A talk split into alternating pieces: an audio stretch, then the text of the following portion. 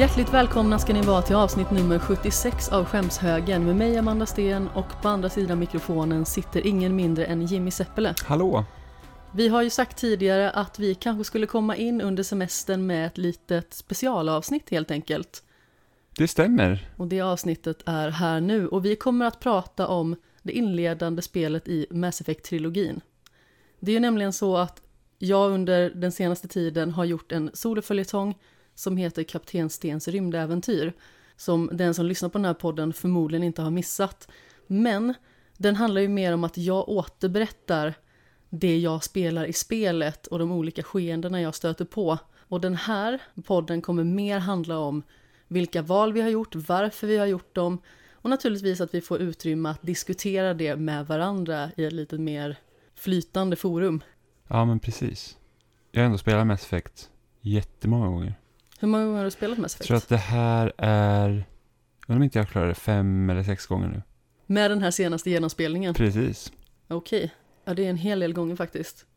Jag tror att det kan vara något i den stilen som jag har försökt att spela det, men varje gång jag har testat så har jag fastnat någonstans eller liksom inte riktigt kommit vidare av någon anledning.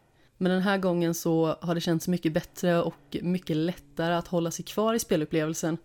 Och jag tror ju att precis som vi nämnde i spelsnack också, som vi också pratar i vanliga fall, så handlar det ju mycket om att man faktiskt är med när det händer. I och med att Legendary Edition släpptes för ett litet tag sedan så var det också lite lättare att hänga med i svängarna för att alla spelade. Mm, och sen hade de ju uppdaterat spelsystemet lite i ettan också. Ja men precis, det var mycket mer tillgängligt att faktiskt spela spelet. Och jag kommer ihåg att det fanns vissa ställen som jag hade lite knöligt med när jag testade det en av de gångerna som jag har försökt tidigare. Men jag tänkte att vi ska kasta oss in i den här genomgången av första spelet där vi helt enkelt diskuterar våra val och allting som vi ställs inför under den här eh, spelupplevelsen på ungefär 20-25 timmar eller någonting i den stilen. Ja, jag tror det tog ungefär så lång tid för mig den här gången. Jag brukar klara första Mass Effect under 20 timmar. Men då brukar jag inte göra DLC -et. Nej just det. Och det gjorde jag den här gången. Gjorde du allting den här gången eller var det en del som du skippade? Jag gjorde all DLC den här gången. Jag gjorde inte alla uppdrag. Okej. Irriterande nog så fick jag inte den achievementen när man skulle klara majoriteten av spelet. Ja, okej. Nej, Jag eh, spelade helt enkelt det som föll mig in för tillfället. Och naturligtvis som sagt huvuduppdragen, DLC och så vidare. Men jag tänker att vi börjar från början. Vad heter din Shepard? Jag och min Shepard delar namn.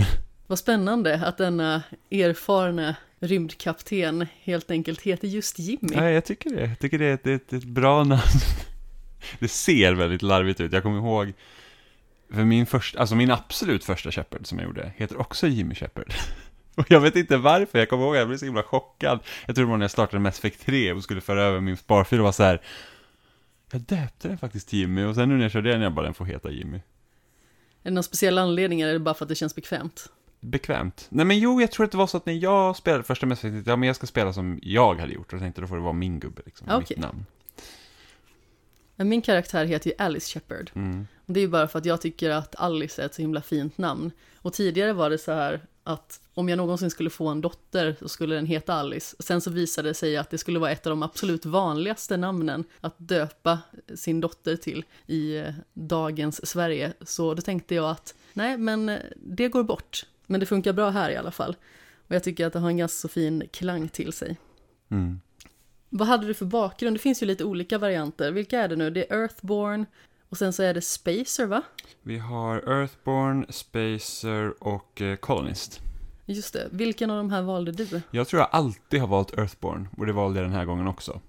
Bara för att det mest ska känna liksom att man har, alltså, jag har inte bott i någon koloni och jag har inte bott på en rymdstation så jag tänkte att men jag, jag kommer från jorden så har man en koppling dit. Ja men precis. Jag är också Earthborn. Och med tanke på vad som händer senare i trilogin så känns det som att man får liksom en närmare kontakt mer än att man i faktiska verkligheten som spelare just befinner sig på jorden. Mm. Men vad går den ut på liksom? Det är helt enkelt att man är född på jorden och man har eh, rasslat runt på gatorna här. Ja, ganska tuff eh, uppväxt måste jag ändå säga. Man ett av eh, kidsen i hoodsen, så att ja, säga. men precis. Jag tänker en sån här liten Oliver Twist. Jag trodde först du skulle säga Oliver. så- Ja, ja precis, som Oliver, ja precis, han är lite, han är lite en rascal. ja. Nej nej, Oliver Twist. Oliver, vår vän, lösdrivaren. Mm. Nej men sen så finns det ju också liksom vad man har för typ av rykte. Och då finns det vilka Jimmy? Då är det Soul Survivor, War Hero och Ruthless.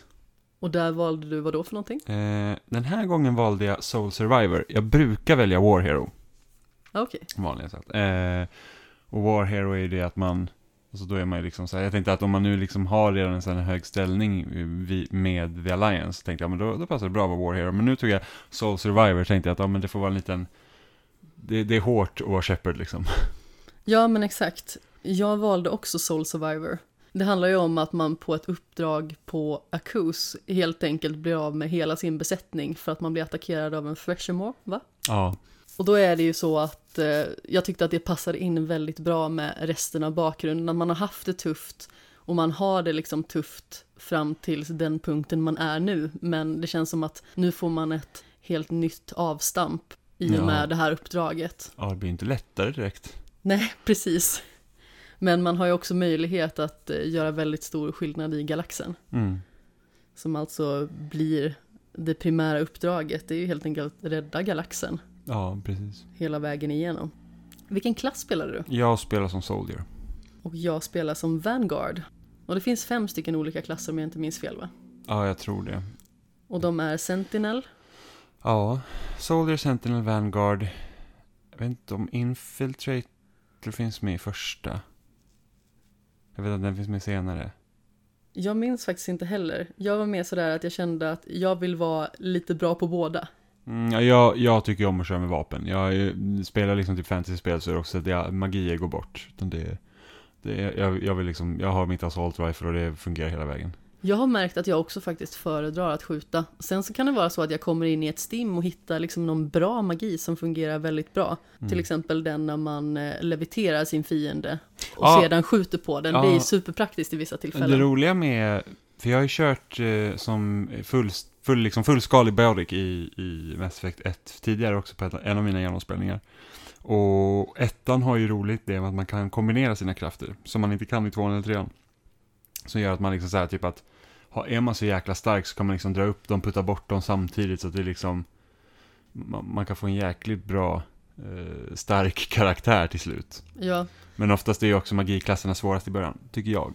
men det brukar väl ofta vara så för att man behöver bygga upp sin styrka och sedan så vet jag inte om det är exakt så här, men i många spel så är man ju lite vekare. Ja men precis, man, här, här tål man nog lika mycket tror jag. eh, Okej. i, som, som bas. Sen så kan ju liksom en soldier kan ju ha starkare armor mot, mot vad en eh, fullständig biotic-användare kan ha. Sen så kan man kanske bara använda light armor medan jag kan använda heavy armor till slut. Om Ja, man men är soldier. exakt. Eh, men som sagt, i vanligt spel så är det ofta så att ja, men mag, magitöntarna, de står långt, långt bak och tål ingenting. Så tittar någon på dem, då dör de. Magitöntarna. Ja men det är typ som när man kör Fire Emblem och så har man den här som kan magi och så innan man har levlat dem någonting så, dör, så de, de ligger ju alltid pyrt till. Så Ja. fort liksom någon kommer ens nära och andas på dem, då dör de. Och Man säger bara, Ja men precis. De åker bort med vinden. Men sen mot slutet av spelet om man har levlat någon sån, då är de skitstarka. Då, då, är, liksom, då är de i fronten och kör fullt Jo ut, men det är liksom. oftast för att deras attacker är så pass starka så att oftast så Mm. mular de ofta- sin motståndare på träffa- ett skott. Och ofta kan de träffa flera samtidigt. Ja men exakt. Eh, jag tror jag, min enda karaktär som dog i Path of Radiance till GameCube, det var Sören. Som var magi eh. Det här låter som någon du har döpt själv, men Ja. det är det ju förmodligen inte. Nej, han heter Soren egentligen. Jag och Robin kallar honom Sören. Oerhört roligt. Nej, jag vet att när man spelar den typen av spel så brukar det ju alltid vara de här eh, nissarna med häst och lans som får gå först.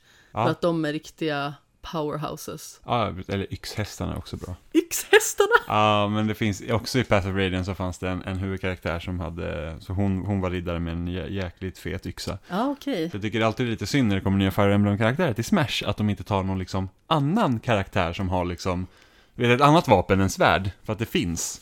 Och det är skitcoolt att ha liksom en, så här, en ryttare med. Ja, men jag tror att det ligger väldigt mycket i deras bakgrund liksom. Typ Marth och Roy var ju de första karaktärerna som Jo, jo. kom till Smash. De hade svärd, så jag tror att det är det som ligger till grund för hur man ser på den typen av karaktär. Jo, Jag jag älskar ju att, Marth dock, jag älskar att ha svärd. jag tror att det är lättare också så att här har vi våra svärdgubbar liksom. För att Marth, Roy, Lucina, de är typ likadana. Corin har inte svärd. Nej, Corin... Byleth har svärd, Ja, väl? Bi- ja men Byleth har typ allt möjligt. Corin har... Något skumt vapen har Byleth. Ja, och sen finns det en, de här karaktärerna med böckerna som är ganska kul också. Men, men som sagt, liksom, varför inte ta någon fet myxa? Det hade varit kul. Eller med lans. Ja, Enemy Lance. Men åter till Mass Effect i alla fall. Jag har ju märkt att ofta när jag spelar olika typer av skjutspel så drar jag mig väldigt mycket till Sniper. När vi spelade Gears of War till exempel Ja. Så gillade jag väldigt mycket att hålla mig i bakgrunden och eh, skjuta på långt håll. Och det föredrar jag även att göra här. Det finns ju naturligtvis andra vapen som fungerar väldigt väl också. Men jag tror att det var det vapen jag tyckte passade bäst i ettan. Sedan var jag så enormt besviken över att man inte kunde ha sniper i tvåan. Mm. Ja, men ettan Så där använde jag typ pistolen hela tiden. ja, men ettan sniper också bättre än vad den är i både tvåan och... För att eh, fienderna rör sig på annorlunda sätt i tvåan.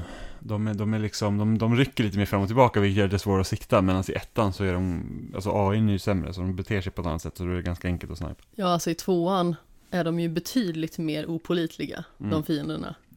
Det känns som att de kutar fram och tillbaka hela tiden och är rätt så svåra att få tag i. Mm. Vilket kan vara väldigt frustrerande. Men vi ska ju prata om ettan i alla fall. Är det något vapen liksom som du tycker extra mycket om att spela med i första spelet? Alltså jag kör ju ofta med assault rifle. Ja. Det är ju liksom standard. Av vilken det- anledning? Det, är kul när det smattrar. Det är kul när det smattrar. Ja, men det är lite så. Det var ju så när man typ började köra skjutspel så var det så att man bara, ja men jag vill ha en kul spruta för att det är kul. Det är en kul spruta. Mm, precis. Vi kommer ju gå igenom de olika moralvalen till exempel, men jag tänker att vi ska eh, vänta med dem lite grann. Du har ju spelat det här ganska så många gånger förut. Ja. Hur har den här genomspelningen skilt sig ifrån de andra? Jag tänker liksom, har du någon gång försökt att spela helt och hållet Renegade till exempel? Eller har du liksom sett på spelet på ett helt annat sätt? Har du gjort andra val tidigare som du har känt att när du har gjort dem så känns det inte bra och nu när du liksom är äldre och klokare så ser du på olika händelser på ett annat vis? Nej, jag brukar spela de här spelen ungefär likadant just på grund av att för att Många så här, jag vet att många som spelar Mass Effect, bara, men jag vill se varenda aspekt av dem. Men det är inte som att jag sätter mig och spelar Efter jag spelar Mass Effect 1 så sitter inte jag med och spelar om det spelet igen, utan det tar en viss tid och då vill jag liksom ha mer eller mindre samma upplevelse. När spelade du om det första gången? Eh, nu ska vi se, jag, första gången jag spelade spelet var 2009, 2008, måste det ha varit. Så ett Eh. år efter det släpps? Ja men precis, det måste ha varit eh, första hösten jag köpte min 360, alternativt våren 2009. Eh, och sen har jag liksom, sen har jag liksom spelat det igen. Nu kommer inte jag ihåg när jag spelade liksom ettan om den liksom, men det kan ju varit, jag vet att det var någon sommar där efter att tvåan hade släppts. Då spelade jag om ettan och tvåan i, i rad, så det kan ha varit sommaren 2010 eller sommaren 2011.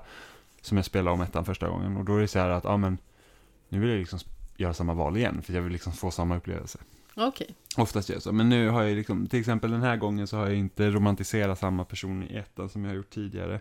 Och, Okej. även, och eftersom jag även har spelat som både manlig och kvinnlig Shepard så skiljer sig valen där ibland också. Så att när jag spelar som kvinnlig Shepard då eh, romantiserade jag ju Caden till exempel. För det kan man inte göra som man. Nej, inte förrän trean vad jag har förstått. Jag har ingen aning för att Caden aldrig överlevt för mig till trean. Mular du alltid Caden? Nej, nej, jag mulade nog inte Caden i, eh, i ettan när jag spelade som kvinnlig Shepard, men jag körde aldrig klart hennes Mass Effect 3-runda. Det var bara för att du behövde ett ligg. Ja, Du säger liksom att du har romantiserat en och samma person fram till nu. Vem är det du har romantiserat innan då? Jaha, eh, alltså från att jag spelade här första gången, tänker du? Ja, för Jag- du sa ju att det var annorlunda den här Ah, ja, men gången. precis. men Jo- tidigare har du romantiserat Jag har ju romantiserat Ashley Nej men tidigare. Jimmy, så kan man ju inte göra. Och, och det här kommer inte låta bättre bara för att jag... ska- Rashley. Rashley. Ja, det här kommer inte låta bättre för att jag ska förklara varför. Anledningen till att jag tog Ashley som min manliga Shepard och inte Liara till exempel var för att Ashley var ingen alien. Vilket så kanske passar ganska bra då med Ashley som är en riktig skithåla egentligen. Ja, jag har faktiskt Eh. ganska svårt för henne redan från början. Men, men som sagt, det var ju det också att när... För spelet, nu har jag ju spelat alla tre spelen, så med, med det perspektivet så vet, liksom känner man ju till det här universumet, så då gör det liksom som att man redan där tänker på ett annat sätt, för att spelet pushar ganska hårt i början om att du ska vara väldigt misstänksam mot aliens. Ja. Och, och, liksom, och då, då blir liksom inte när man var yngre då, så kanske inte Ashleys liksom sätt att hantera aliens var så himla märklig, för att det är så många är. Sen så har jag aldrig gjort valen som gör att, liksom, att ah, men ser människan över aliens, utan det har ju varit så här att nej men alltså vi har ju fortfarande samma rätt, men jag, men jag romantiserade Ashley fortfarande på grund av att hon var en, inte en alien. Ja, jag är mycket besviken på dig. Jo, men det är så att så, så kan det vara helt enkelt. Men den här gången så romantiserade jag inte Ashley. Nej, och då är jag betydligt mer stolt över dig. Ja, Men som sagt, vi kom ju in i alla fall på den karaktären här. Vad tycker du om karaktärerna i spelet? alltså, jag gillar ju karaktärerna. Ehm, jag, tycker liksom att det, det är en av spelets största styrkor. Liksom att man, man får samla ihop liksom sitt, sitt gäng personer som man liksom så här ska ha med sig under äventyret och liksom få lära känna dem och, och genom dem får man också lära känna universumet.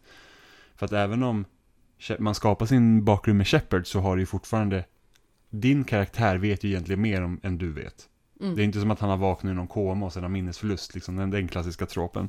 Utan det är det att han, han har ju funnits här, i, eller hon har ju funnits här i, i, liksom, i den här världen. Och då, och då är det liksom bra att Bioware också har skapat liksom karaktärer som inte gör att det känns som att Aha, det här borde jag veta, men jag vet inte det. Utan det är liksom så att man får se från olika perspektiv. Liksom, du har ju som Gary, Soliara och Tali, de liksom drar ju all, och även Rex liksom drar ju alla liksom från liksom drar från deras kulturer och deras olika liksom, vad, hur de liksom har kommit att bli vilka de är liksom i den här världen. Och, och när de tar från sina olika liksom bakgrunder eftersom de inte är människor. Ja, men precis. Det är ju egentligen så att säga rymdvarelserna som är de mest intressanta. Ja, alltså Caden är ju lika liksom spännande som en stubbe. Och Ashley är ju inte ett dugg spännande egentligen. Alltså hon är ju bara dryg. Hon är såhär bara, ja min pappa var militär och jag är militär och ura. Och man bara, ja, det var roligt för dig. Du kommer dö snart. Ja, men exakt. Kid är en rätt tjusig stubbe. Men eh, Alltså, han jag- är ganska så tråkig som karaktär. Alltså jag har nog aldrig varit speciellt förtjust i Caden. Alltså jag tycker verkligen att Caden är skittråkig. Vilket också har gjort när jag spelat, även, jag tror någon gång när jag körde Mass Effect 1 så tror jag inte jag romantiserade någon. Då fick Caden ändå dö. För jag tyckte han var så jäkla tråkig. Jag tycker ju att Ashley är betydligt tråkigare, men jag tror att det har väldigt mycket med hennes attityd Mm. att göra och hur hon liksom behandlar de andra i besättningen. Sen växer ju hon betydligt mer under liksom senare spelen också, speciellt i trean, så hon har väl lite en så här redeeming arc, men alltså det... Ja, men jag skulle ju precis säga det också, att du har ju redan avslöjat att eh, du har mulat Caden tidigare. Ja, ah, men precis. Men jag måste säga att det är en karaktär som också växer. Alltså när man träffar honom i tvåan, nu avslöjar jag lite det, då är han eh, riktigt otrevlig och besviken Ja, men på det, en. det är Ashley också. Och jag var så här, hallå, jag var död. Ja Liksom. men exakt, vad skulle jag göra? Ja, precis. Eh, Men i trean så växer han och blir en betydligt trevligare karaktär som man faktiskt bryr sig lite om. För jag tycker att de mänskliga karaktärerna där i Ashley och Caden, som liksom är standardkaraktärerna på något vis, de är man inte så jätteindragna i, eller involverade i. Alltså, jag tycker alla mänskliga karaktärer i Mass Effect alltid är tråkigare. Än, Ja. än deras aliens. Än, än deras aliens, än, än deras motsvarigheter som Än aliens. deras aliens som de har med Ja, sig i bur precis. som husdjur. Speciellt Ashley. Hon går där runt med sin lilla... Mini-Rex i koppel. Ja, eller typ en sån jävla härna så i koppel eller någonting sånt. Nej, men det... Jag tycker alltid män, män, människorna är rätt så tråkiga. Jag tror att, ja, nu kommer, minns inte jag hur många nya mänskliga karaktärer i trean som man kan ha med sig.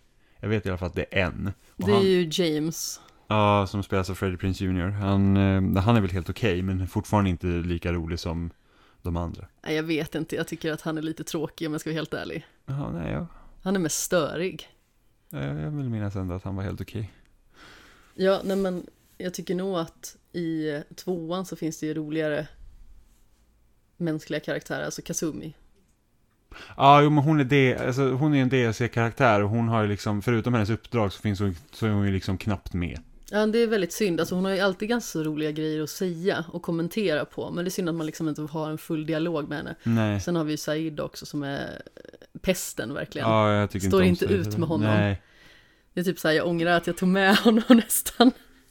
Men eh, det är för nästa podd. Men då går vi in på de andra karaktärerna. För först när man liksom kommer till Eden Prime, då har man ju med sig Caden. Och man träffar Ashley. Och det är ju liksom inte förrän man är på Citadellet som man mer presenteras för de här olika raserna. Till exempel Turians och Asari, Solarian också naturligtvis. Och Krogan. Och den första man stöter på, det är väl Garrus. Ja, jag tror det. Det vill jag minnas i alla fall. Ja, det borde vara Garrus. Jo, man träffar honom när man är kommit till, till Citadellet och går igenom CSEC. Jag tycker han alltid känns så himla pålitlig. Jag gillar Garrus så himla mycket. Mm. Ja, jag hade ju i första spelet så har liksom mina två närmsta var ju Rex och eh, Garrus. De Mm. körde jag jämt med när jag började. Okej. Och den här gången så har jag använt, ja men Garrus får alltid följa med. Och sen så har jag hört mycket Garrus och Tali tror jag var med den här gången. Alltså Garrus hade alltid en plats i mitt lag, såvida inte det var så att jag skulle köra med de här olika troféerna, till exempel att man ska ha med en viss sort i sitt eh, lag på ett uppdrag. Mm. Så liksom när jag var klar med det, att eh, typ att man hade med en människa fem gånger i uppdrag, då fick ju den slopas, naturligtvis. Mm. Och jag föredrar ju att alltid ha med Garrus. Dels, han är bra, han har alltid roliga kommentarer, han är liksom en intressant karaktär att prata med, han eh, har spännande saker att berätta. Eh, han berättar ju också liksom sådana här grejer som eh, känns som att man kommer honom närmare ganska så tidigt. Liksom att han själv ville bli en Spectre Mm. som ju är en ganska så viktig del och som har format honom väldigt mycket, men att hans pappa är någon form av eh, paragrafryttare som inte vill att han ska göra någonting för honom själv, utan att Gary ska bli precis som honom. Mm. Och det är ju lite synd. Men eh, jag gillar verkligen Garrus, han är en personlig favorit för mig. Jag tycker att han är kanon på alla sätt och vis. Mm. Och sen så har vi ju eh, Rex härnäst. Mm. Ja, Rex gillar jag. Bitter och lite vrång.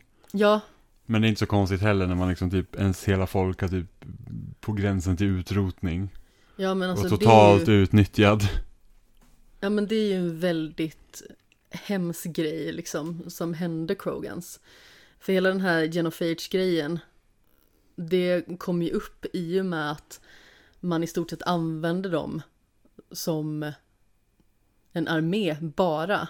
Ja, ja. och såg man, dem liksom inte som ett folk. ja, ja man, man, let, man letade liksom efter ett, efter ett, eh, en art som var liksom starka och kunde användas då liksom i, i fullskaligt krig. Och det här var liksom, och det som inte jag tänkt på tidigare när jag spelat det, det är det att man hittade ju Krogans innan de hade upptäckt liksom rymd, alltså rymden. Alltså man, de liksom hade ingen teknik för att kunna ta sig ut i rymden. Nej nej, de var man- så, så pass lågutvecklade rent teknologiskt så de Ja. kunde liksom inte ta sig Nej, någonstans. nej, men precis. Och då, liksom, då kom, hittar man dem och sen så förser man dem med massa vapen. Så att de, de, det sker ju en otroligt stor, liksom, ett hopp som de liksom inte kan utvecklas liksom, i riktning. Alltså, jag vet inte om man kan riktigt jämföra med som att vi skulle liksom, ta dagens teknologi till stenåldern. Men liksom, lite åt det hållet. Liksom.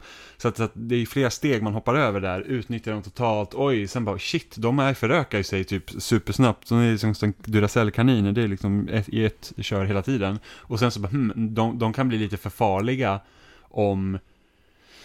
Om de om blir för många. Ja, men om de bestämmer sig bara för att ta över och då liksom anser man sig då ha makten att liksom hindra det totalt. Eh, vilket är liksom katastrofalt för hela liksom deras eh, kultur. Och det, det ser man också när man liksom besökt sen deras planet senare. Den är ju liksom förfallen. Ja, men det har ju väldigt mycket med att göra hur Krogans är. De liksom slåss och spränger varandra i stort Jo, jo, sett. men det har ju förmodligen också utvecklats åt det hållet på grund av Genophage. Ja, absolut. Så är det ju. Jag tycker att det är så himla roligt det här med den här listan som jag tror Thane har. Som beskriver hur man bäst har koll på olika raser. Så jag har för mig att det är Krogan som är typ så här att man ska spränga dem, det är det bästa sättet. Ja. Det är ganska roligt faktiskt. Och efter det så träffar man ju Tali. Mm. Och hon är ju också en väldigt trevlig karaktär och eh, hon är ju lite valpig i början men det är ju för att hon också är väldigt ung och hon är ju liksom på sin pilgrimsfärd egentligen. Ja, men precis. Precis utkommen i vuxenlivet. Skulle man kunna säga. Mm. Och jag kan inte säga att jag liksom var överdrivet förtjust i Tali i första spelet från början. Nej men alltså hon är en trevlig karaktär men det känns liksom inte som att hon har den karisman i första spelet som hon sedan har. Nej, nej men precis. Hon har ju, det blir inte liksom, man får inte riktigt till den dynamiken med henne. Nej. Som man eh, kan ha med liksom de andra karaktärerna. Kan man ha romans med henne som eh, manlig Shepard? Nej. Nej, man kan det, inte nej, det. de enda, de enda alternativen för romantisering är eh, Caden, Ashley och Liara. Det är bara spelet. de tre, Ja, alltså. det är bara de tre. Jag tycker att det är väldigt synd. Det känns väldigt sparsmakat. Ja, men jag, jag, jag tror att hade tiden funnits kanske det hade funnits fler. Ja, kanske. Eller så känner de så här att jag kanske inte vill ligga runt för mycket med aliens i första spelet så vi testar hur de responderar på den här Ja, och- snygg-alien. Ja, precis. Då tar man den här alien som ser, ser exakt ut som typ en, en människa fast blå. Ja, men exakt. Ja. Också finns problematik med att man har också en ras som bara ser ut som liksom då kvinnor. Ja, jo. Fast det finns ju väldigt mycket bakgrund till Jo, dem till också, varför ja. Men det är också en orsak till varför de ser ut som de gör. Mm. Definitivt. Sen sen- är Liara en väldigt bra karaktär, så det ska jag inte sticka under stol med. Liara är en jättebra karaktär. Jag gillade ju henne jättemycket i första spelet. I alla fall från början. Man hittar ju henne på en Prothean dig site. Och hon är liksom en av de första uppdragen som man får efter citadellet. Så då kan man ju välja att åka till henne eller åka till Pharos eller Noveria. Som då är de här planeterna som man har upptäckt till exempel Geth-aktivitet på och dylikt. Mm. Men du hämtar också Liara först antar jag? Ja, försöka liksom samla ihop alla, alla mm, liksom crewmates på en gång. Ja men det känns som det vettigaste att göra och sen så naturligtvis i och med att man får med henne så känns det som att det blir en naturlig progression till att åka till Noveria i och med att Venezia finns där. Ja, men precis. Så att man kan konfrontera henne. Och jag tror att det gör nog liksom en del att man har henne med i det gänget som besöker den eh, forskningsstationen som är där. Jag undrar hur konversationen skulle gå om man, man mördar Venezia först. Och sen åker och hämtar Liara liksom. Ja, det har inte jag gjort. Jag tror inte heller jag gjort det någon gång. Man får ju liksom veta då att eh, hon är indoktrinerad. Mm. Och att eh, hon kämpar emot Sarens kraft och sedan dör hon väldigt sensuellt och långsamt. Alltså Venezia. Ja, Mm. precis. Inte Liara. Hon Nej, jag är- vet, men det... Eh, precis. Ja, men i och med att vi ändå var inne på Venezia och eh, Noveria så tänker jag att vi kan ju ta det första moralvalet då. För det kommer ju här, för när man kommer till den här eh, forskningsstationen Peak 15 så upptäcker man att där finns någonting som heter Rachni. Mm. Som är en form av så insektsliknande varelse. Det ser ut som gigantiska kackerlackor typ. Ja, men precis. Med, de ser väldigt otäcka ut faktiskt. De ser faktiskt otroligt otäcka ut. Jag tror att jag skrek till lite när jag stötte på en sån för första gången här hemma. Och eh, de har ju liksom som sagt ett väldigt skräckinjagande yttre. Men när man sedan ställs inför Rachni Queen, som alltså finns i en stor tank i samma del av forskningsstationen som Venezia befinner sig i, och får prata med henne, då känns det ju som att de är väldigt fredliga till sättet och eh, på något sätt väldigt spirituella. Mm, men de är ju, det är ju egentligen en fredlig ras. Ja men exakt. Och man får ju veta där att eh, det förmodligen är Reapers som helt enkelt har eh, indoktrinerat dem och att det var så Rachni Wars faktiskt startade. Mm. För det öppnades ju en mass relay som de kunde ta sig in igenom. Och eh, via Reapers kraft då så blev de så pass ag- aggressiva. Mm. Precis. Då är den stora frågan. Dödade du eller räddade du Rachni Queen? Och jag räddade dem. Alltså jag, rent generellt sett så brukar jag alltid spela som god liksom i spel. Jag brukar inte vara, jag tror jag försökte någon gång i Fable och min syster blev så bestört över att jag liksom typ brände ner någons gård. Så hon bara, men vad gör du? Och sen dess har jag typ varit såhär, jag måste spela snäll. Eh, nej men alltså, ja. Din systers skam hänger Ja, ja, över men dig precis. som ett svart moln än idag. Ja, alltså det, det är liksom snart 20 års lidande. Eh, men, nej men jag, jag räddade dem. För att jag ansåg inte att det är inte mitt, det är inte mitt jobb att liksom ta död på en ras i det här uppdraget. Det är inte därför jag är här. Och det är liksom, och sen så när man pratar med henne så verkar det inte heller vara som att de var kär sig ett onda heller. Och det var liksom att jag kommer hålla mig undan. Och det är bara så, ja men åk iväg. Ja, men alltså jag tänkte ju på exakt samma vis. Jag räddade också The Reckoning Queen. Och jag kände liksom så här att vem är jag att utrota en hel ras? Det känns ju fel på så himla många plan och eh, i synnerhet när hon har sagt till mig vad hon planerar att göra och eh, vad hon liksom vill med sin inom citationstecken familj. Mm. Det är i stort sett så här hela rasen som existerar på den här stationen. Men Jo, sen, sen är det ändå rätt så lustigt att, att du dödar jättemycket Racknice ja, på stationen liksom. Så man säger, jaha. Så att det är lite, det, det, det är lite märkligt, det är egentligen bara en spelgrej. Men det blir Ja. lite märkligt. Så man bara säger, hej jag har typ slaktat hela din familj här på stationen, men du kan gå. ja, alltså speltekniskt blir det ju lite skumt i och med att man har mulat så många på vägen. Och sedan så möter man henne och då är man helt plötsligt jättefredlig mot dem. Mm. Men samtidigt så känns det verkligen som rätt sak att göra. Och i synnerhet när man liksom får veta Reapers förmodade del i det här. I och med att det är liksom någonting som vi befarar Mm. i bakgrunden hela tiden. Och eh, indoktrinering är ju liksom ett väldigt återkommande ämne genom i alla fall liksom hela första spelet till att börja med.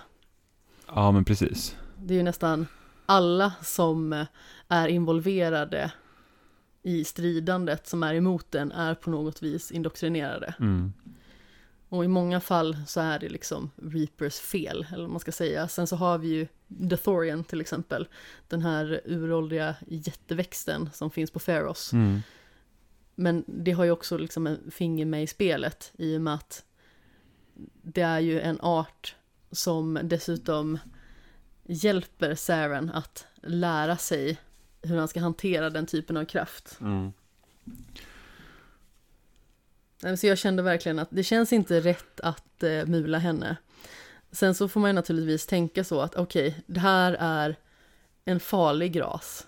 Det krävdes liksom att eh, The Council skulle ta in Krogans, som är liksom den mest kraftfulla rasen i vår del av galaxen, för att liksom kunna sätta stopp för dem. Jo, jo. Och vad skulle hända om de får sådana krafter igen och börjar attackera? För att de är ju fullkomligt livsfarliga.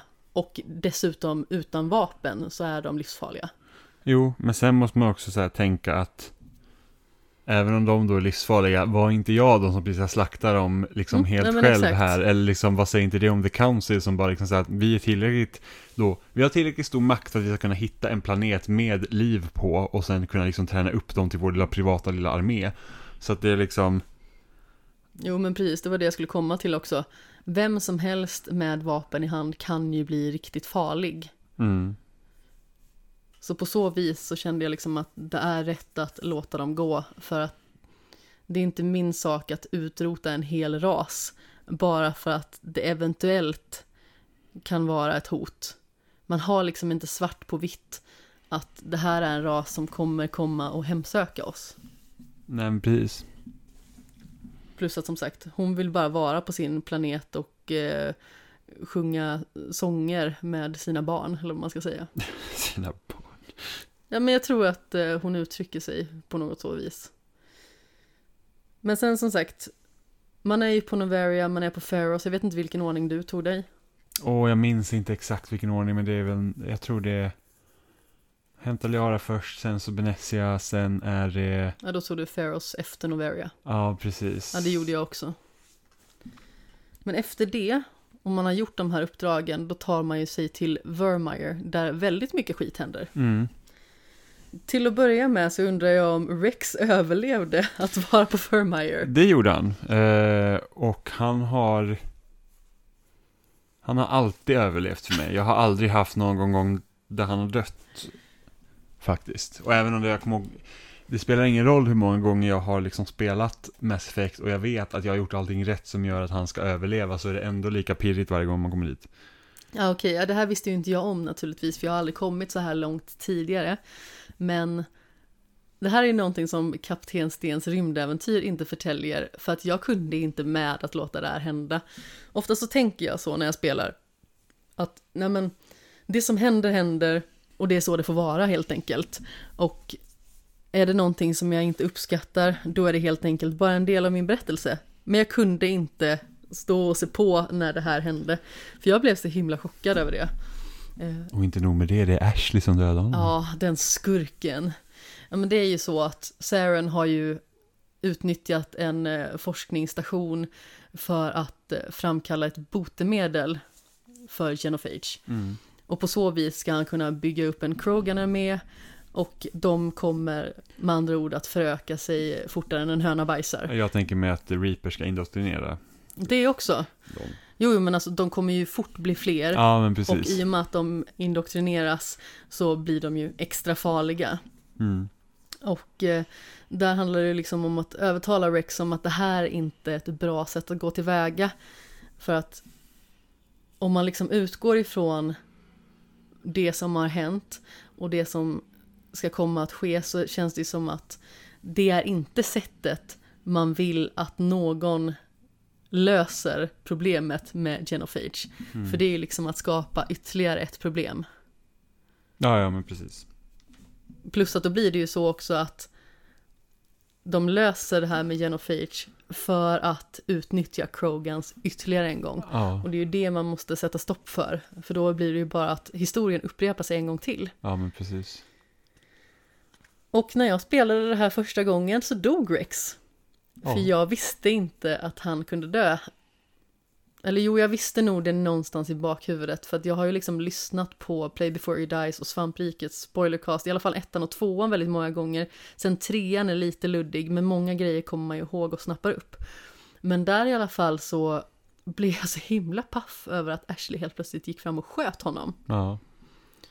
Och hennes sätt, hon tyckte liksom att hon gjorde mig en tjänst. Ja. Och var hur rimlig som helst tyckte hon. Ja. Och jag bara, vad är det hon håller på med?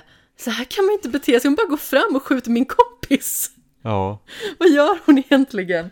Eh, och jag tänkte liksom att jag skulle försöka snacka honom till rätta, liksom bara med sans och sunt förnuft.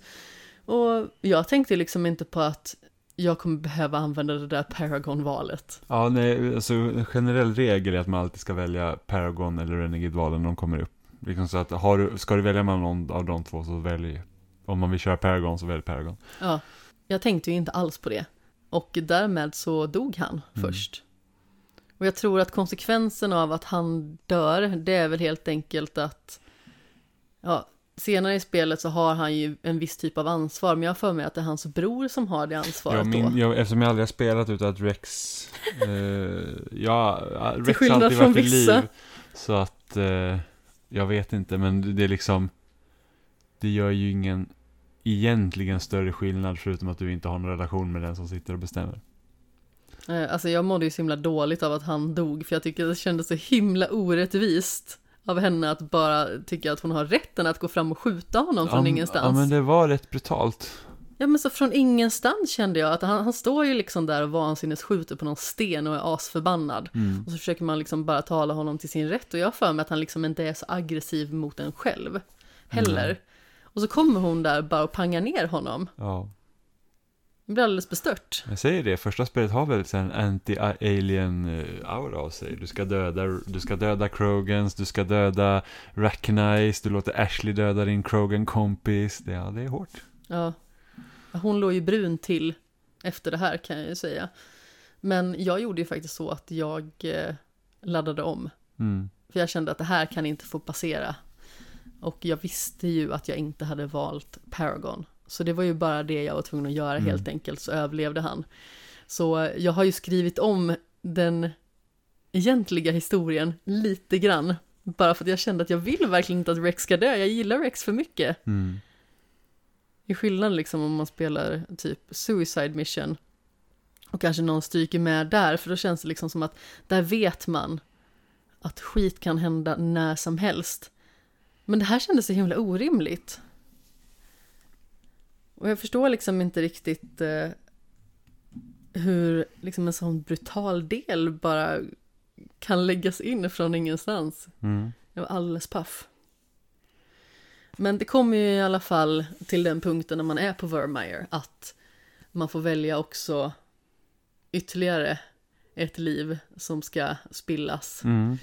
Och då får man ju välja om man ska rädda Ashley eller Caden, för det är ju nämligen så att man har med hjälp av sin besättning och framförallt Caden då planterat en bomb i en del av stationen. Bara för att den kommer spränga upp allting till små pyttesmulor och eh, på så vis så kommer inte den här eh, forskningen kring Genophage att få fortlöpa. Men Ashley, i mitt fall då, det får man ju välja eh, innan dess.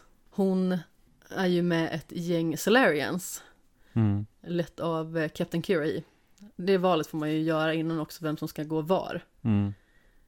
Och jag valde ju att hon skulle gå med dem. Ja. Valde du detsamma? Jag minns faktiskt inte vad jag valde här. Jag tror att jag skickade Caden med dem. Okej. För det, det, det valet spelar egentligen ingen roll. Nej, det gör ju inte det. Eh, Det är ju bara det att det känns... det kändes mer bättre att påtagligt. skicka iväg Ashley efter att hon mördade Rex. Ja, men jag kände liksom så här att jag vill inte ha henne i närheten av mig. Jag står inte ut med hennes nedrans uppsyn. Eller står inte ut med ljudet av hennes röst så hon får försvinna. Jag var riktigt upprörd då faktiskt. Nedrans skurk. Sa du vem du mulade förresten? Jag mulade Ashley den här gången. Ja, det gjorde det. Ja, Det men- gjorde det enda rätta Jimmy. Ja, men jag behöll Caden den här gången. Jag har aldrig sett Cadens eh, berättelse till slut. Okej. Eh, till alltså trean. Så att jag tänkte att jag kör med Caden nu. Ja, hur tråkig du än tycker att han är. Han är skittråkig. Ja, men det, det, hade varit, också. det hade ju varit värre om man hade, men Ashley är, to be fair, lite roligare. Nej, Även om hon är ett svin. hon är bara ett svin. Ah, Jag tycker att Caden är så tråkig. Ja, men de känns som så här standardkaraktärer båda två. Ja, jätte... Så här mellanmjölkskaraktärer, de är inte roliga någon Ja, av de, dem. de är jättetråkiga verkligen. Men, men det hade varit värre om man typ fått välja mellan Garrus och Rex. Det hade ju varit liksom... Ja, det hade ju inte gått. Ja, det hade ju varit jättesvårt. Ja, ja, man hade ju valt Garrus givetvis. Men det hade ändå Som varit svårt. skulle överleva ja. Ja, precis. Ja, jag tänkte bara nu är du ute på nej, hal nej, is, nej, jag Jimmy Seppele. Jag bara avrättade Garrus eh, kallblodigt. Jag bara Rex min homeboy. Ska vi eh, lösa Jennifer tillsammans och leva lyckliga alla sina dagar? Men... På eh, i en grop. Ja, ja, men precis. Få ha vår egen lilla sandlåda. Ja, trevligt. Mm. Spränga varandra lite då och Ja, då. ja, ja, men precis. Härliga lite, lite, tider. När man vill liksom ha spänning i tillvaron. Men efter Vermeer, då får man ju åka tillbaka bland annat till Citadellet för att man ska bli uppläxad av The Council som inte fattar ett skvatt, Ja, men de, de är aldrig nöjda. De- Det är alltid någon som har pissat i deras kaffe. Ja, eller kissat i deras müsli som jag brukar säga. Ja, men det också. Det är något gult här. kan vara cornflakes, kan vara något Ja, annat. precis. Ingen vet. Nej men som sagt, och då blir man strandsatta där först, men när man tar sig därifrån, eh, då måste man liksom göra allting som man behöver innan liksom sista uppdraget, för där är det verkligen point of no return. Om man väljer att åka igenom U-relay till Ilos. Ja, men precis. Det var ju så himla tråkigt för att när jag lämnade Citadellet sista gången där, så kan man inte återvända dit sen. Nej, fast jag hade en massa sidouppdrag kvar. Så det, och sen så i, i Mass Effect 1 så kan man inte fortsätta att spela efter att man är klar heller. Då hamnar man i en sparfil som är precis innan sista uppdraget. Och jag bara så här, åh. Så där rök min achievement. Ja, sorgligt för dig. Ja, vad var det jag inte ville typ leta keepers på Citadellet som är så jäkla tråkigt. Det är kanske inte ett jättespännande uppdrag, Nej, inte ens på pappret. nej. Vad gjorde du efter att du eh, lämnade Citadellet? Vad är, vad är jag? Ja, jag, jag gjorde, det var då jag satsade på att typ göra alla sidostrunt och sidouppdrag och grejer. Men du gjorde DLC också, eller hur? Ja, men precis. Bring Down the Sky och jag tror att i och för sig det var väl typ bara Bring Down the Sky som var DLC till ettan, för att de tog bort Pinnacle Station.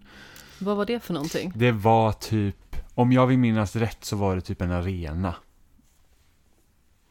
Vill jag tro. Pinnacle Station låter förfärligt tråkigt. Mm, ja, jag tror inte, det, det var inget vidare roligt, jag bara spelade en gång för länge sedan. Men det är liksom, jag tror det var arena som man fick köra mot vågor av fiender bara. Okej. Vad tycker du om Bring Down the Sky?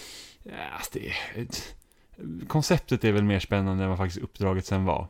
i, liksom om man jämför med DLC-paketen i både tvåan och trean så bleknar det i jämförelse. Ja, absolut. Det är ungefär nästan på samma nivå som typ man besöker månen och så går igenom de här tre stationerna där och bara trycka. Ja. Men lite åt det hållet var det, så det känns som att det liksom inte riktigt... Där eh, kände jag i manus att det var väldigt svårt att veta vad jag skulle skriva. För jag kände så här att ja, men det är coolt att man har varit på månen. Och det vill jag ändå ha med.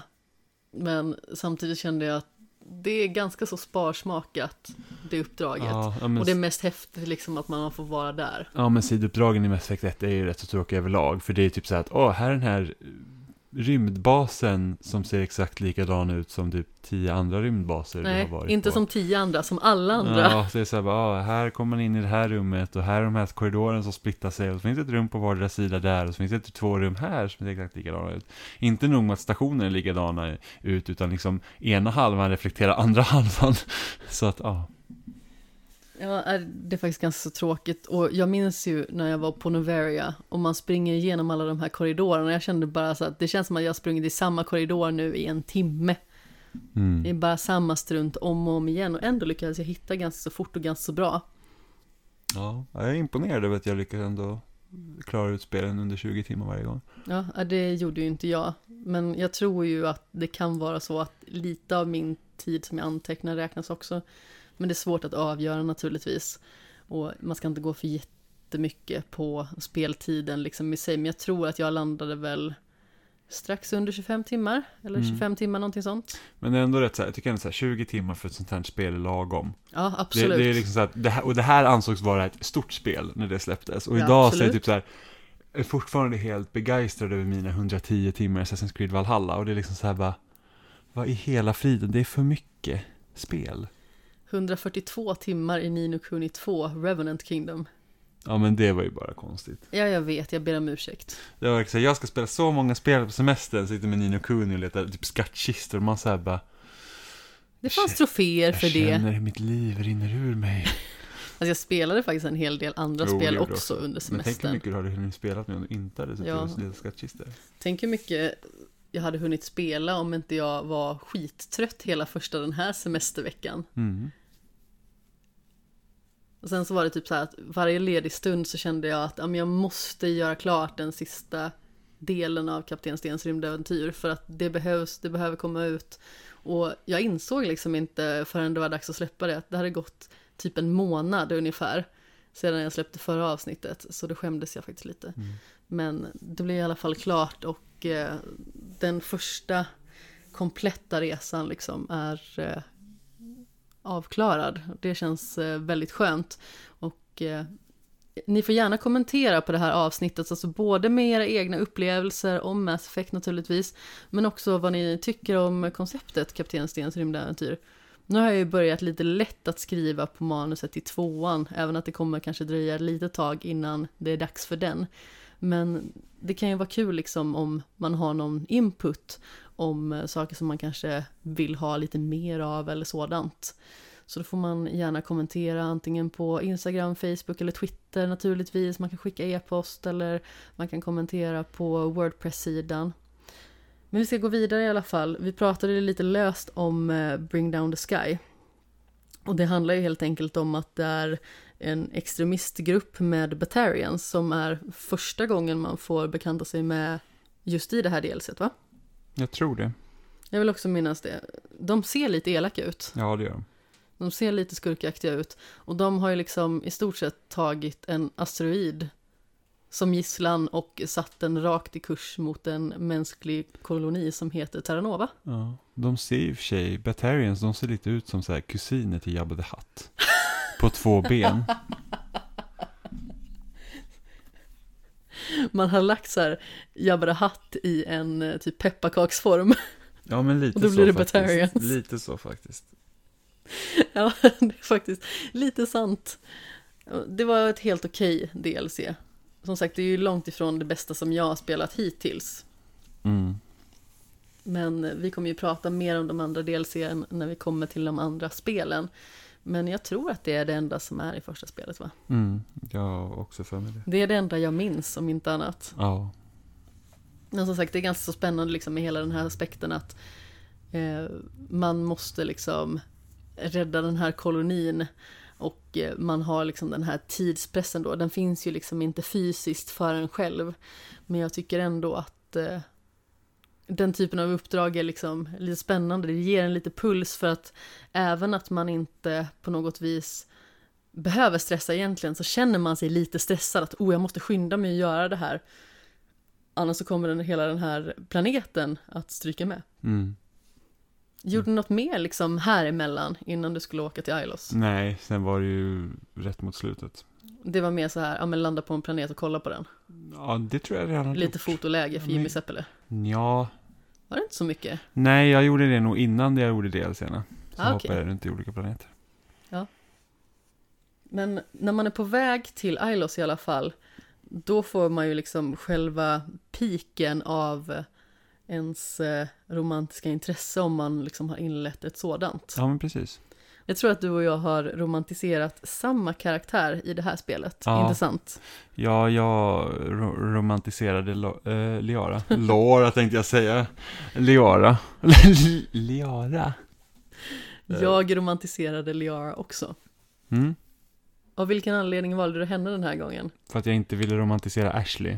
Och jag ville För att du ville slippa döda av ditt ligg sedan. Ja, men det hade jag kunnat göra ändå, men jag vill inte vara med Ashley, för jag tycker Praktiskt. inte om Ashley. Men sen så var det också så här att, så tänkte jag så att, ja men jag visste ju redan nu att jag förmodligen inte kommer fortsätta med Liara i nästa spel. Men jag ville ha achievementen.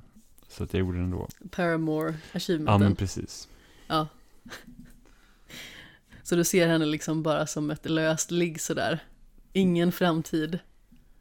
Ja, fast man vet ju aldrig. Det kan ju komma att ändra sig också, för att jag var ju helt inne på att fortsätta med Ashley under min absolut första Mass Effect-genomspelning. Nej liksom. men Jimmy, Det var så att, nej men alltså, men sen vad är det jag lever med Sen, sen så gick det inte att vara med Ashley i tvåan. Så att och då tänkte jag så här, "Ah, ja men då får jag ta Jag vet inte vem det var jag egentligen siktade in på, det kan hända att jag försökte med Miranda eller någonting sånt. Jag gillar också Jack. Så jag har, jag har ett mänskligt tema. Och sen så, uh, sen blev det Tali i tvåan. För att liksom, och, det, och det var någonting som växte fram, så att det, som sagt, jag, Tali var aldrig min favorit i första spelet, men alltså hon är en riktigt bra karaktär i tvåan. Ja men hon växer ju jättemycket och hon blir ju betydligt mer karismatisk. Och får väldigt mycket mer personlighet. Alltså jag gillar henne i första spelet också. Jag gillar alla ens rymdvarelsekollegor. Jag tror att den mänskliga karaktär som jag tycker om mest är ju Joker. Och honom har man liksom inte samma relation till på det viset i och med att han följer liksom aldrig med ut på uppdrag. Utan man typ går och drar lite lumparhistorier med honom och Mm. snackar goja med honom då och då. Han är för övrigt också väldigt rolig.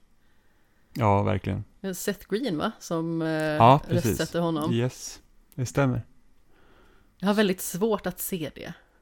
Jaha, jag tycker det är klockrent. Det känns så självklart. Jag vet inte, jag tycker inte det. Chocken när vi såg en ung Seth Green i Arkivex. ja, det var, kändes verkligen med galet jättemärkligt. typ rött hår har jag för mig. Fast han har ju rött hår. Jo, men inte så rött. Jo, det var hans naturliga hårfärg. Var det det? Ja. Jag har ett minne av att det typ var så här clownrött. Nej, nej, nej, det var alltså, det var ju liksom orange. Han såg typ galen ut i alla fall. Ja, ja, men han hade jättelångt hår, det var lite såhär typ mini-Jesus. eh, men det är så att Seth Green, första gången jag såg honom var ju typ i That 70 Show som han också var med i liksom. Men det känns jättekonstigt att se honom i Arkivex för att den är så, den är så gammal. Ja, och där var han ju ganska ung. Väldigt ung. Han ser så himla liten ut också. Fast han är liten. Jo, jo, men specifikt där ser det ut som att man liksom kan ta honom, stoppa honom i fickan och gå iväg med honom. Fast det är så han ser ut. Fast så små ser ju alla ut för dig. Ja, men precis. Förutom snubben på ICA idag.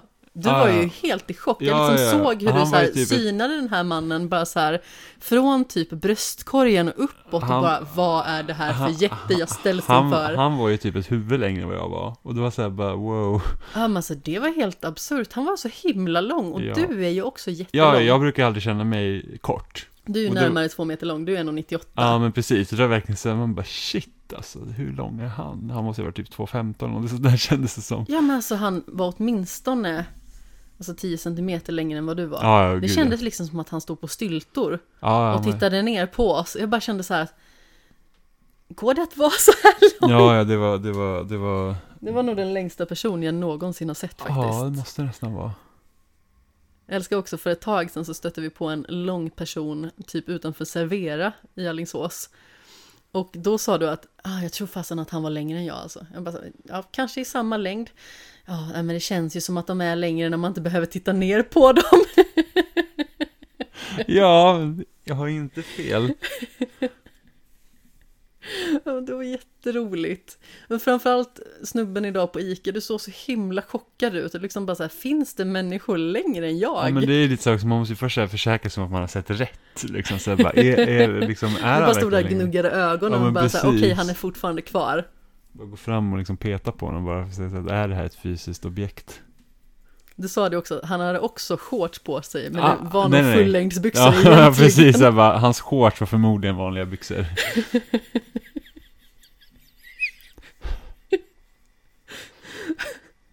Åter till eh, det romantiska intresset Ja. som, eh, ja, Ja, man blir lite, blev man, lite man, blir, man blir lite, man blir lite drömsk när man såg den här långa mannen. Jag vet, du gick och så här och kollade efter honom väldigt länge efter det här. Ja. Drömskt. Ja. Ja, och på hans shorts.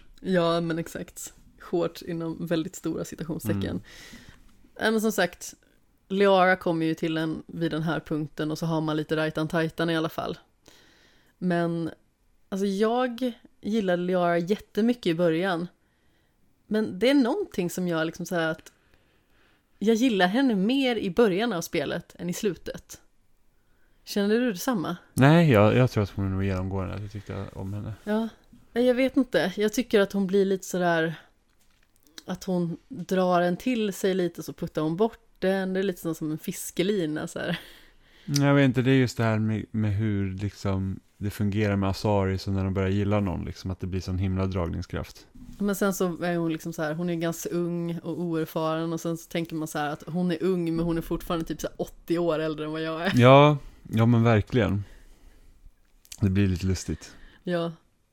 Men det är ändå rätt så häftigt liksom när man tänker på det, att den här personen är yngre mentalt än vad jag är, men har Ja. samlat på sig mer kunskap och har levt i nästan 80 år till. Ja, men precis. Så det blir liksom som ett märkligt perspektiv. Hon säger ju liksom att hon är väldigt oerfaren eh, och att hon liksom inte har haft den här typen av så här romantiska intresse förut liksom eller den här typen av upplevelse förut för att hon har ju typ ägnat majoriteten av sitt liv åt att eh, studera Protheans Mm, och deras liksom arkeologiska utgrävningar. mm. Då tänker man så här, ja men när jag är 50, då börjar jag liksom bli lite gammal. Ja, ja, precis. Det är liksom så här, det, men det är ju bara halva hennes liv, Mm. i stort sett hittills. Ja, hittills ja, för de blir ju, de går väl upp mot en tusen år va, tror jag. Ja, Jag tror att de kan bli flera tusen år om jag inte missminner mig. För att de kan ju bli otroligt gamla. Ja, det kan man tänka, men tänk om människor blir liksom tusen år, då hade ju någon som liksom eh, varit tusen år idag, hade liksom levt under typ slutet av vikingatiden. Men alltså det är ju ändå rätt så intressant att leka med den tanken. Tänk om en person hade levt så pass länge och vilken besynnerlig utveckling den skulle i så fall fått genomgå. För att först går det ganska så långsamt men helt plötsligt går ju utvecklingen kanonsnabbt. Alltså bara ta utvecklingen de senaste hundra åren i världen. Det är helt absurt hur fort det har gått. Det är frågan om utvecklingen hade gått lika fort om vi levde så länge. Ja, det är För då är det så här att samma personer får sitta länge på maktpositioner liksom och så. Ja, men Om, det om, har du inte rätt då, i. om inte då människor liksom hade typ mördat varandra hejvilt liksom. Nu har den här jäveln suttit Precis som i i, verkliga livet. Nu har den här muppen suttit i hundra år och nu är jag så jävla less. Eh, Så att det, det, och sen så liksom hur, hade vi blivit så gamla också så tror jag att så antingen så här hade det fungerat precis som idag liksom med, med barn och sånt så hade vi liksom överbefolkat planeten konst, liksom skitsnabbt. Eller hade vi levt så länge då hade vi kanske inte heller skaffat lika mycket barn för det fungerat annorlunda. Så att jag vet inte. Men det, det är liksom så att men om, om man nu säger nu att det, liksom, vissa levde i så här tusen år, då hade det ver- verkligen varit så att någon hade kunnat varit liksom på vikingatiden och sen Ja. levt idag också. Bara, Ah, jag, jag minns när vi typ raidade Storbritannien och typ brände ner kyrkor. Nu sitter jag här med min iPhone och tittar på hela, hela England bakar liksom. och bara yes, den här jäkla tårtan alltså. Uh, Sussex, jag kommer ihåg det när det, när det stod i brand. Men jävlar vad goda kakor man kan få därifrån. Ja. Eh, ja, men som sagt, det är väl i mångt och mycket alltså det sista som händer innan man landar på Ilos. Mm. Och sedan så är det ju liksom raka spåret. Ja, det är full fräs. Ja, exakt. För där så får man ju ta del av väldigt mycket väsentlig information för vad det faktiskt var som hände när Reapers anföll senaste gången, alltså Mm. för 50 000 år sedan. Och eh, därefter så får man ju också veta att den här The Conduit som man har letat efter hela tiden är en liten mass relay som går direkt till citadellet, som en liten bakdörr, Mm. skulle man kunna säga. Ja, precis. Och den har Saren velat komma åt bara för att han skulle kunna anfalla lite i smyg. Ja, men det är så Reapers anfall varje gång. Kommer in via citadellet. Ja men exakt, fast Mm. de kommer ju inte in via The Conduit. Nej, men de kommer in via den mass relayn. Det är Ja, den ja. de kommer dit med. Jo, jo men precis, alltså de kommer ju in via relayen, Mm. absolut. Men det är ju någon som behöver vara kvar för att öppna den. Ja, men precis. Och eh, tidigare så har de ju liksom tagit över Keepers. Så att när tiden är inne så sätter de hjulen i rullning liksom. Mm. Men Protheans omprogrammerade dem så att de inte skulle kunna göra det hädanefter. Ja, men, men måste ändå undra liksom så här typ att när de här första alien-rasen då, jag tror det var väl Turians, eller var det Asari som hittade citadellet? Sorry. Ja, och då hittade de citadellet och det måste ju i princip ha sett ut, utformningen måste ju ungefär varit som den ser ut nu. Ja, jag antar Och då är det. så här bara, ja men här var något klart. Här bosätter vi oss och liksom ingen undrar varför liksom det här är helt orört och varför typ det finns där de här jävla insektsliknande figurerna är kvar här. Men det är så här, hmm, det här är inte suspekt alls. Ja, men precis. Men vad bra, de lämnade kvar vaktmästarna. Ja men precis. Uh. Praktiskt. Ja. Mycket praktiskt. Men man slåss ju helt enkelt igenom i stort sett hela citadellet och sedan så kommer man ju till slut till Saran. Man mular honom och därefter så får man ju liksom ett nödanrop från det här jättestora flaggskeppet Destiny Ascension. Mm. Och därpå är eh, The Council som alltså består av en Turian, en Solarian och en Asari. Mm. Och de har ju betett sig lite skurkaktigt faktiskt under spelets gång. För först så tycker man ju liksom att när man har tagit Saren första gången så känns det som att de högaktar den bara för att man liksom har gjort någonting väldigt bra, man har lagt fram ordentliga bevis, man blir en spekter och så vidare. Men sedan så det känns det som att de hela tiden tvivlar på en. Av Ja. någon anledning. Ja, ja men det är liksom så här, hela, det är liksom så här, det är, det är enklare att inte tro på Shepard för att han kommer med ganska liksom dark tidings om man säger så. Ja men precis, men samtidigt så sanningen är ju också vad man behöver. Mm. Men det är ju liksom bara att skjuta problemet framför sig. Så är det, men sen vet ju inte, sen har man ingen ge- liksom större inblick heller i vilket arbete de gör utifrån de mötena man har, liksom hur påverkar det liksom ekonomin i galaxen, hur liksom Ja. Sen har till- man ju liksom inga fysiska bevis på att Reapers ska komma. Nej, men precis. Inte på det viset liksom att man kan eh, via bildupptagning eller så faktiskt påvisa att ja, men, de är på väg in just nu liksom. Mm. De väntar bara på sin tid att återvända. Ja. Eh, Och det är ju faktiskt så att man får ju veta ganska så sent, liksom mer ingående om hur Reapers går tillväga. Så man har ju liksom inte kunnat informera The Council mer än så. Så på sätt och vis, alltså ja, de kan väl vara lite misstänksamma, men jag tycker att de är lite orimliga ibland. Jo, men det är de ju. De känns som att de är liksom väldigt uppblåsta och väldigt övertygade om sin egen förträfflighet på något vis. Ja. Men eh, hur gjorde du där? För att man kan ju skicka hjälp till Destiny Ascension. Mm. Eller så kan man låta dem dö. Eller så finns det väl ett typ tredje val där man liksom ska fokusera sina krafter på Sovereign. Jag tror att The Council stryker med då också. Jag minns inte för jag har alltid räddat Council. Du har alltid räddat Council. Ja, Varför då? precis. Eh, nej, men för att jag anser att det är liksom inte ett, jag är en spekter, jag, ett, jag arbetar för att liksom galaxens bästa och arbetar åt The Council. Och det är, jag skulle inte säga att det är galaxens bästa och liksom radera hela liksom överbefälet om man säger Mm. så. Det är liksom nog att Reaper kommer, då behöver man ha stabilitet. Ja, men exakt. Så att det finns liksom ingen anledning för mig att vara liksom typ lite sur och bara säga nej, låt dem vara. Utan det är så här, de, de måste ju också prioritera sin sån här attack för att de är liksom de, Ja. de beslutsfattarna. Ja, Men det blir ju väldigt märkligt att eh, mula de som faktiskt har någon form av bestämmande rätt och de som sitter på en maktposition bara för att man liksom känner sig lite sviken och känns som att man liksom fått ett litet horn i sidan. Är vad man lite ska orätt, orättvist behandlade, då bara såhär, nej.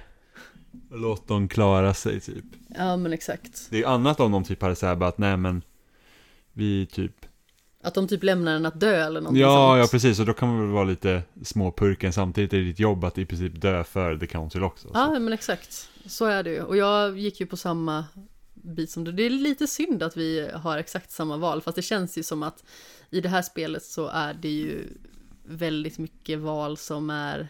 Ja men det blir väldigt, Rätt, ja, men det blir ju också väldigt svart och vitt. Det är så att antingen kör du Paragon eller så kör du Renegade. Och då, då blir det ju också de Enbart de kontrasterna nästan. Ja, men exakt. Jag kände ju framförallt som så att det känns förbaskat onödigt om The Council skulle dö, för att det kommer ju skapa ännu mer kaos i onödan.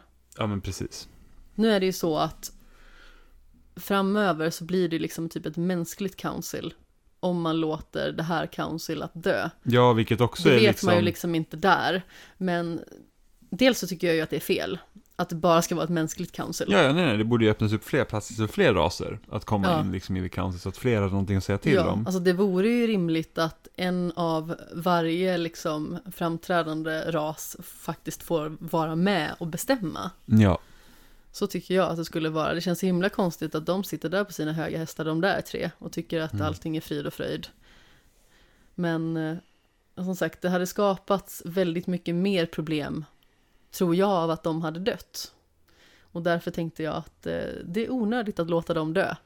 För Mm. att det är tillräckligt mycket kaos med att Reapers är på väg in och att de till slut faktiskt kommer att finna en väg även om inte de kommer in den här gången. mm, För det är liksom en ras som har existerat i miljontals år. mm, De är hyperintelligenta, de är livsfarliga och de har bevisat om och om igen liksom att de kan skörda galaxen på alla levande ting. ja precis, de har ju aldrig misslyckats heller hittills. Nej.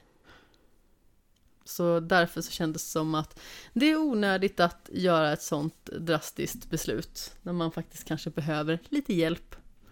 Sen så kan man ju tycka att de kan vara lite mer tacksamma än sådär. Ja, Alltså jag vet inte riktigt hur jag uttryckte mig i eh, själva soloföljetongen. Men det känns som att, men visst, de tackar en för att man liksom räddar deras liv genom att låta en människa komma in i The Council och där väljer man ju Anderson, eller hur? ja precis. Ja, Judina är en jävla sur Ja, ja, men han är ett svin. Ja, men han är riktigt otrevlig hela tiden. Ja, Det kändes så himla bra när Anderson slog honom på nosen, liksom. ja, Riktigt trevligt, faktiskt. ja. Jag gillar egentligen liksom inte våld på det sättet, men där känner man bara, där fick du så du teg, din lilla skurk. Mm. Håller Sam- inne mitt skepp. Samtidigt är det ändå så lustigt att man ofta känner det liksom i populärkultur, det är liksom att när någon liksom då snäll eller god slår till den onde. Då är det liksom okej. Då är det okej, då är det så här att ja men nu får vi använda våld. Ja. Nu är det liksom godkänt. Så Då är det okej. Ja men precis, så att istället för liksom att hade han behövt slå? Nej, Kanske inte men lite tillfredsställande där också. Ja, ja, men absolut.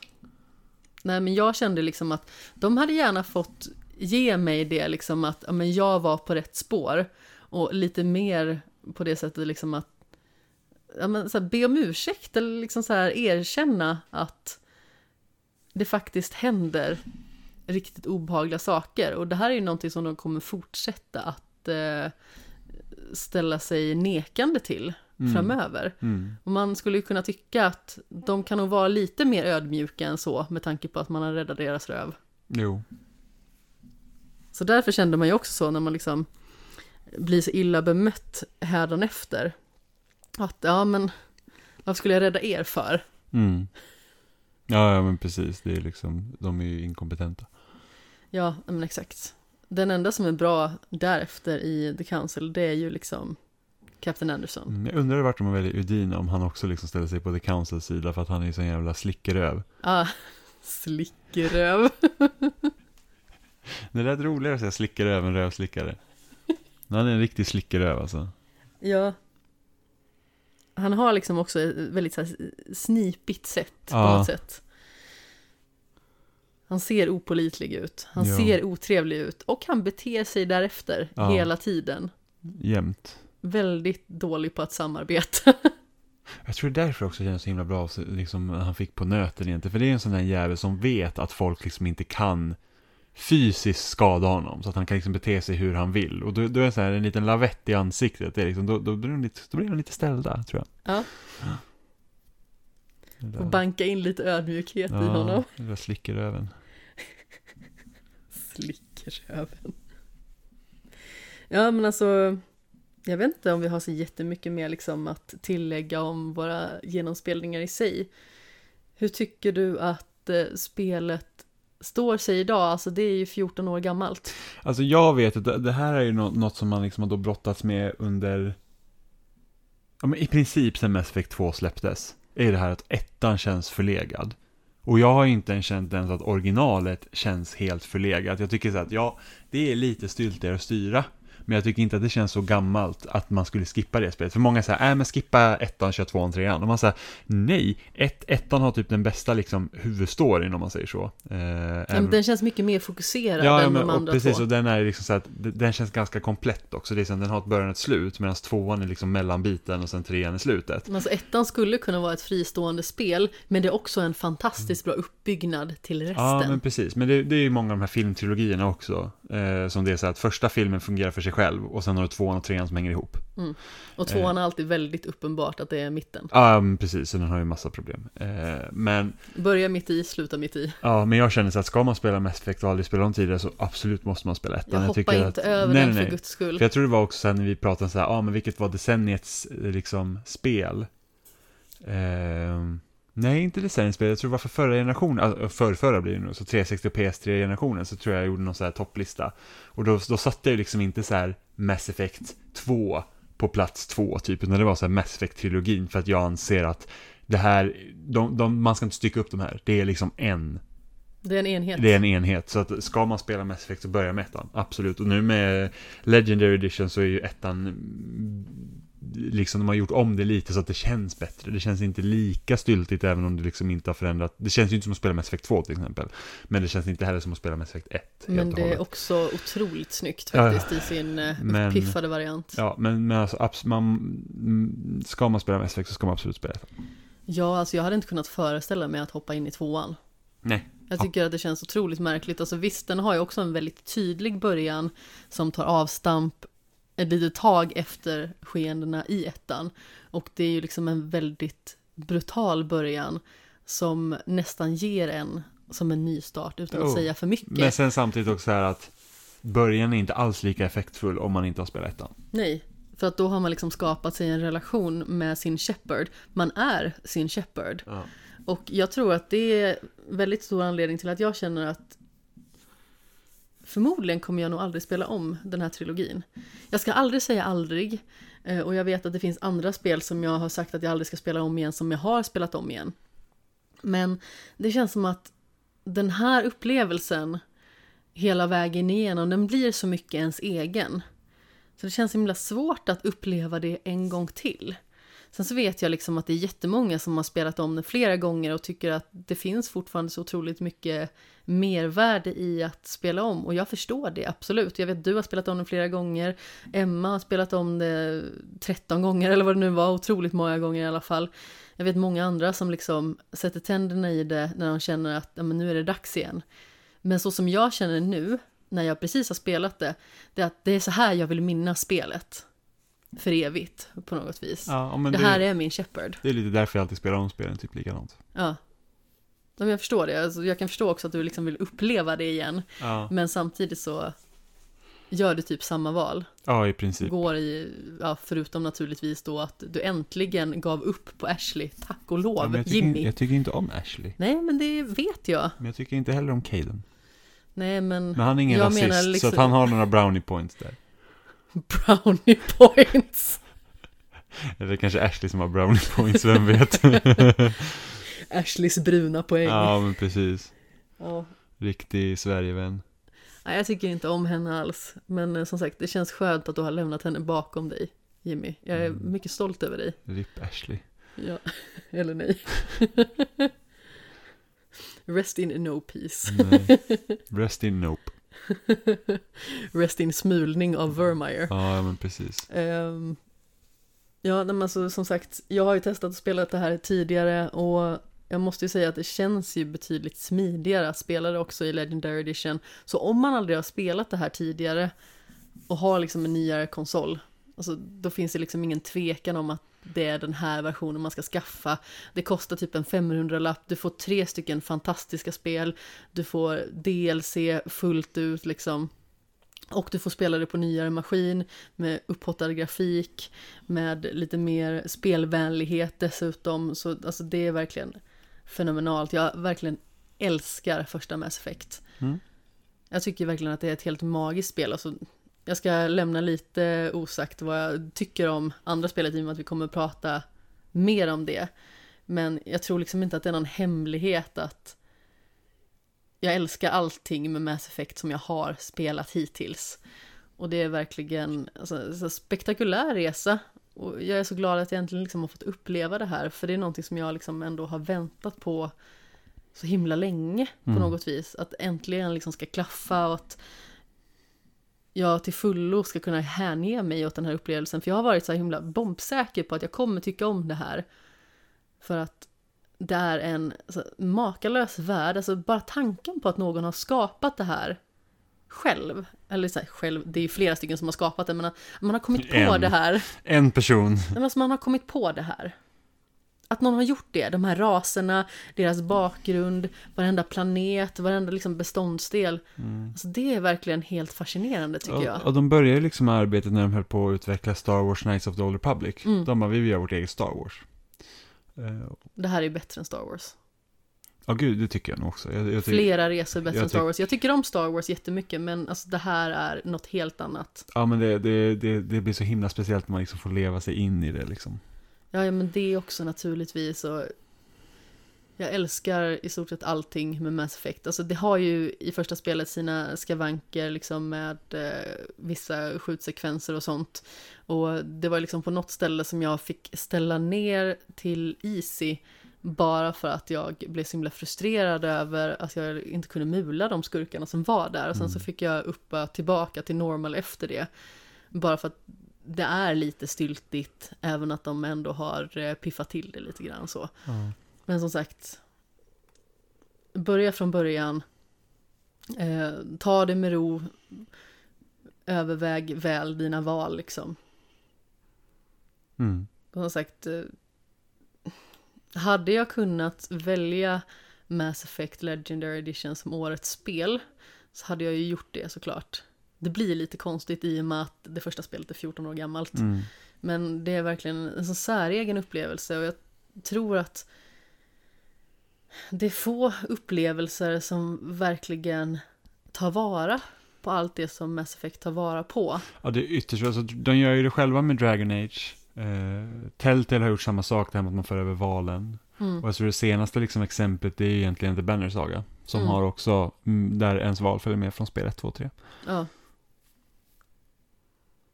Men alltså, det märks verkligen att de val man gör, de gör skillnad. Och att man Ja. liksom kan prata med karaktärerna, man får leva sig in i hur det är att stå de här karaktärerna nära. Man bryr sig om dem på riktigt. När man liksom går in och ska ha konversation med någon, då har man ju genuina känslor gentemot den här karaktären. Ja, ja, men även de valen som inte liksom gör någon så här superstor skillnad så är det ändå så känns det ändå som att man, liksom att även om vi kan ha samma relation till Gary så känns det ändå inte som att vi alla sett samma sak. Nej men exakt. Det blir ju väldigt mycket sitt eget för att alla val gör ju liksom ens egen resa. Ja, men precis. Har vi något mer att tillägga om första Mass Effect? Man kan ju säkert sitta och prata i en mindre evinnerlighet, men det här var liksom lite mer att sammanfatta vår genomspelning sådär. För du och jag har ju spelat första spelet parallellt och blev klar typ dagarna efter varandra. Mm. Och sedan så blev du klar med Mass Effect 2 tidigare än jag. Mm. Jag tog lite extra lång tid på mig i det där, för jag för mig att det var något recensionsuppdrag och sen så kom ju Ratchet Clank mitt i där och blockerade några dagar och sådär. Men vi är ju klara med andra spelet. Jag har kommit en bit in i trean, jag har tagit lite paus från det. kände att jag behövde beta av lite mindre titlar under semestern nu också. I och med att jag kände att jag behövde liksom rulla igång lite, för jag har inte spelat så mycket under semestern som jag har velat. Utan det liksom, jag vet att du retar mig enormt mycket för det, det har liksom blivit mycket Fall Guys och sen så har det liksom blivit eh, eh, mitt recensionsspel. Jag har ju recenserat eh, Last Stop, apropå spel där val absolut inte spelar någon roll, Mm. förutom det sista, som är eh, superväsentligt. Men resten är eh, betydelselösa fullt ut, vilket är väldigt sorgligt. Ehm, men nu känner jag liksom att jag är lite på gång.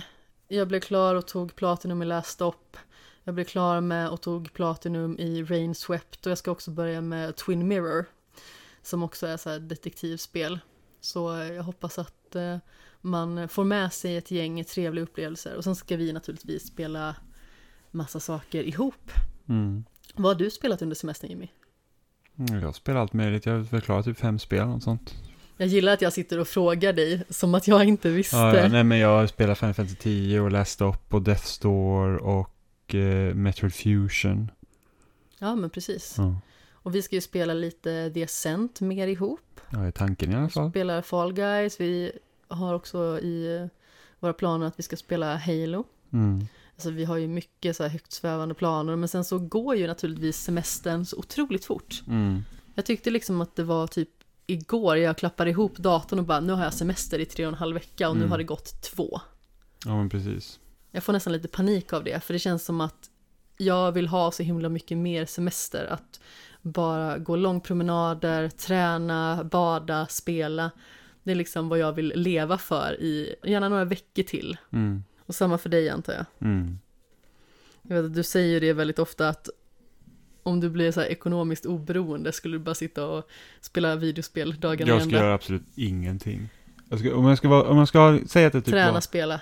om jag skulle vara typ så här, säg att jag hade typ satt på Jeff Bezos tillgångar till exempel. Då ska jag, jag, ett, jag skulle inte göra någonting och jag skulle skänka tillräckligt mycket pengar till typ välgörenhet hela tiden så att det liksom bara, jag gör och drar mitt strå till stacken. Ja. Det är typ det jag skulle Det göra. låter rimligt. Mm. Men som sagt, vi kommer ju återkomma med en sån här podd när eh, Kapten Stens rymdäventyr 2 är avslutad. Och sedan har jag också som lite bonus i eh, Skämshögens eh, 77 avsnitt satt ihop alla de här tre delarna i en lång.